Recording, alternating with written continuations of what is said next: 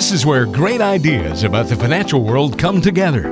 Welcome to the Financial Forum Podcast with the president of Fortune Financial Group, Chris Galise.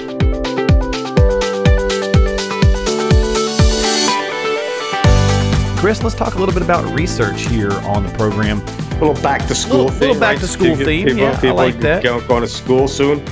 Yeah, I mean, absolutely. I mean, we all want to do a research about whatever topic, right? I mean, if it's, you know, if you're into, you know, whatever your sports team is, like we're talking about, you know, you're going to do a little homework, a little research to kind of see who they picked up in the off season and this, that, and the other, or maybe it's the, you know, the Beatles movie we talked about. You might brush up on some songs you hadn't heard for a while, or whatever the case is, right? You want to feel informed when it comes to your options on things. Well, financial decisions, clearly, we want to make sure that we're informed there. So people tend to get their information now about 1 billion ways. Right. There is no shortage of magazines, newsletters, TV shows, radio shows, podcasts, so on and so forth. Who are some primary media voices that you find people tend to refer to when you're talking to them? Well, isn't it always Chris Galise on the Financial Forum? They're nicely done. Nicely done. Shameless plug, isn't it? I like it. Right. No, but there's a lot of different talking heads out there that people tend to listen to. Some of the more popular ones are Kramer, you know, on CNBC. He, you know, he tends to have a kind of a zany personality that gets people's attention. You know, you need to stand out when there's so much noise out there. There are a lot of different talking heads. So I think, you know, Kramer's shtick is to kind of be a little bit off the wall. And he certainly gets people to notice him. Some of the other ones would be Rick Edelman. You know, he's got a national radio show. He's been doing it for a while, so I know some folks listen to him. There's a gentleman, Ed Slott. He does a lot of TBS specials. He's probably the polar opposite of Kramer, where Kramer is, you know, very, very out there with his personality. And Ed Slott, if you've ever seen him, is just your typical CPA or accountant, you know, with the wire and glasses and the suit and tie. And, you know, he talks a lot about tax planning and things like that. Then another one is Susie Orman. She, I know, relates to a lot of the females out there, you know, with her story of starting out poor and, you know, built an empire for herself. So, you know, a lot of different voices out there. They all bring a little bit of a different approach to financial planning. And, you know, depending on your personality, that's probably going to dictate who you tend to gravitate towards.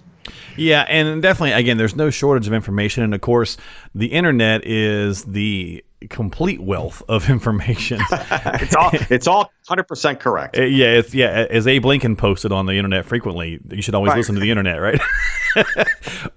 What are the pros and cons of using the internet for financial research? Talking about the internet, you know, we'll keep with our Beatles theme, where I talked about the movie yesterday. So, you know, it was funny.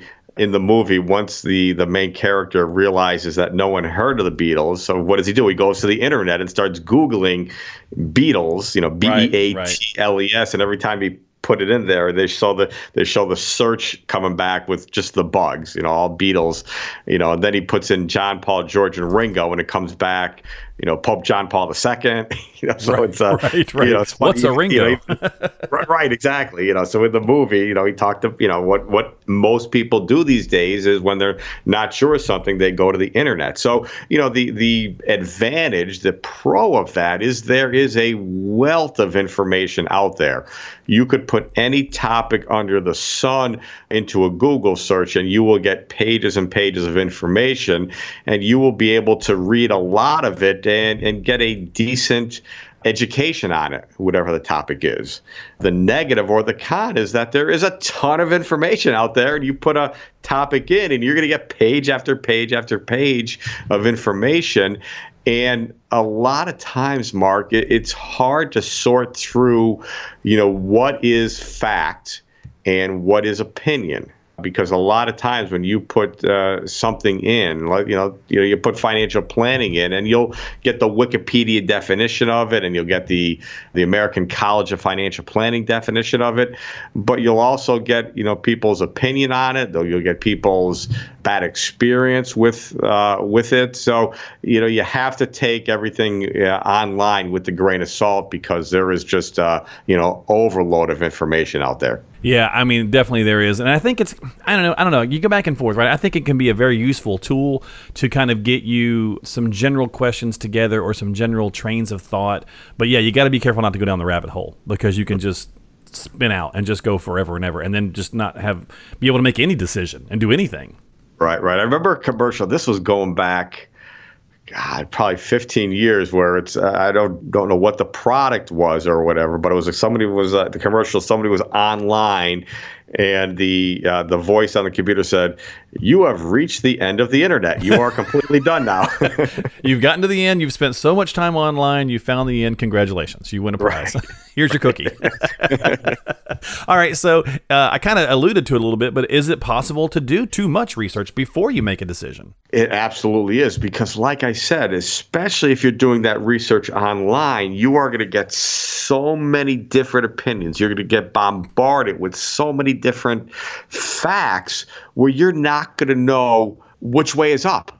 You know, and they actually call it analysis paralysis, where you've done so much research, you've gotten so many facts and opinions that you're paralyzed, because everything you hear is almost contradictory of each other after a while. You know, so then that's why a lot of times people end up throwing their hands up in despair and do nothing, because of the information overload that they found themselves with. Yeah, and again, that's why you want to kind of use it as a way to enhance the information you're trying to get, or the questions that you want to ask when you sit down and talk with a qualified professional, so that you do feel a little bit better armed, but at the same time, don't go so far. Like, my wife with Amazon, she'll just sit there and scroll. She says she wants to get a few things, and then she can't make a decision on anything because there's too much at her fingertips. So you got to be careful with that. All right, well, one more piece here. We'll take a quick break. What's a way that you've seen someone be influenced by their own research in a way, Chris?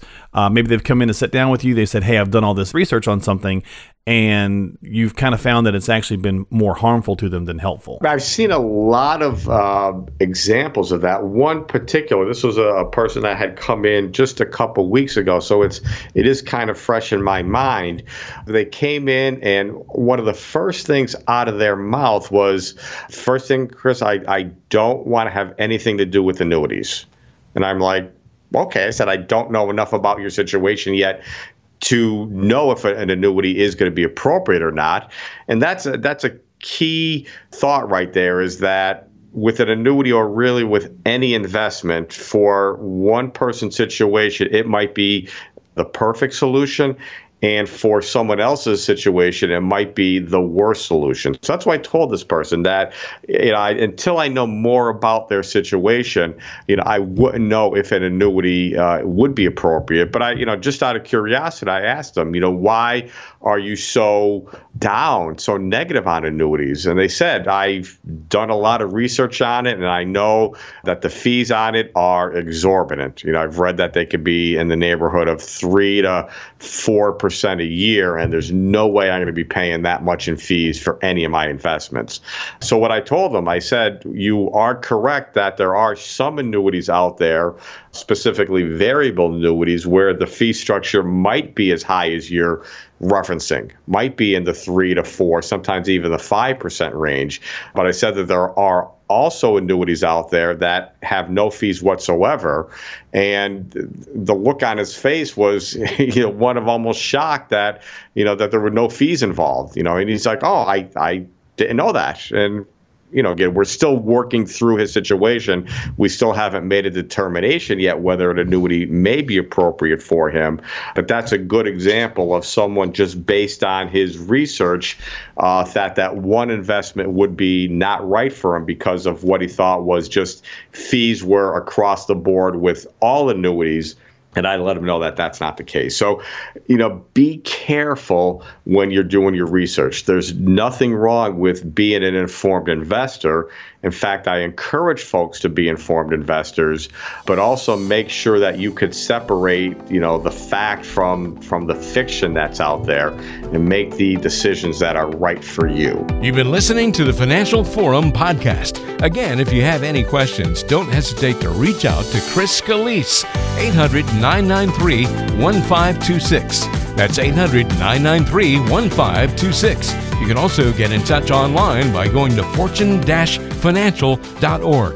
That's fortune-financial.org.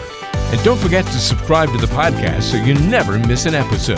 Just search for the Financial Forum Podcast on Apple Podcasts, Google, Spotify, and anywhere you listen to podcasts.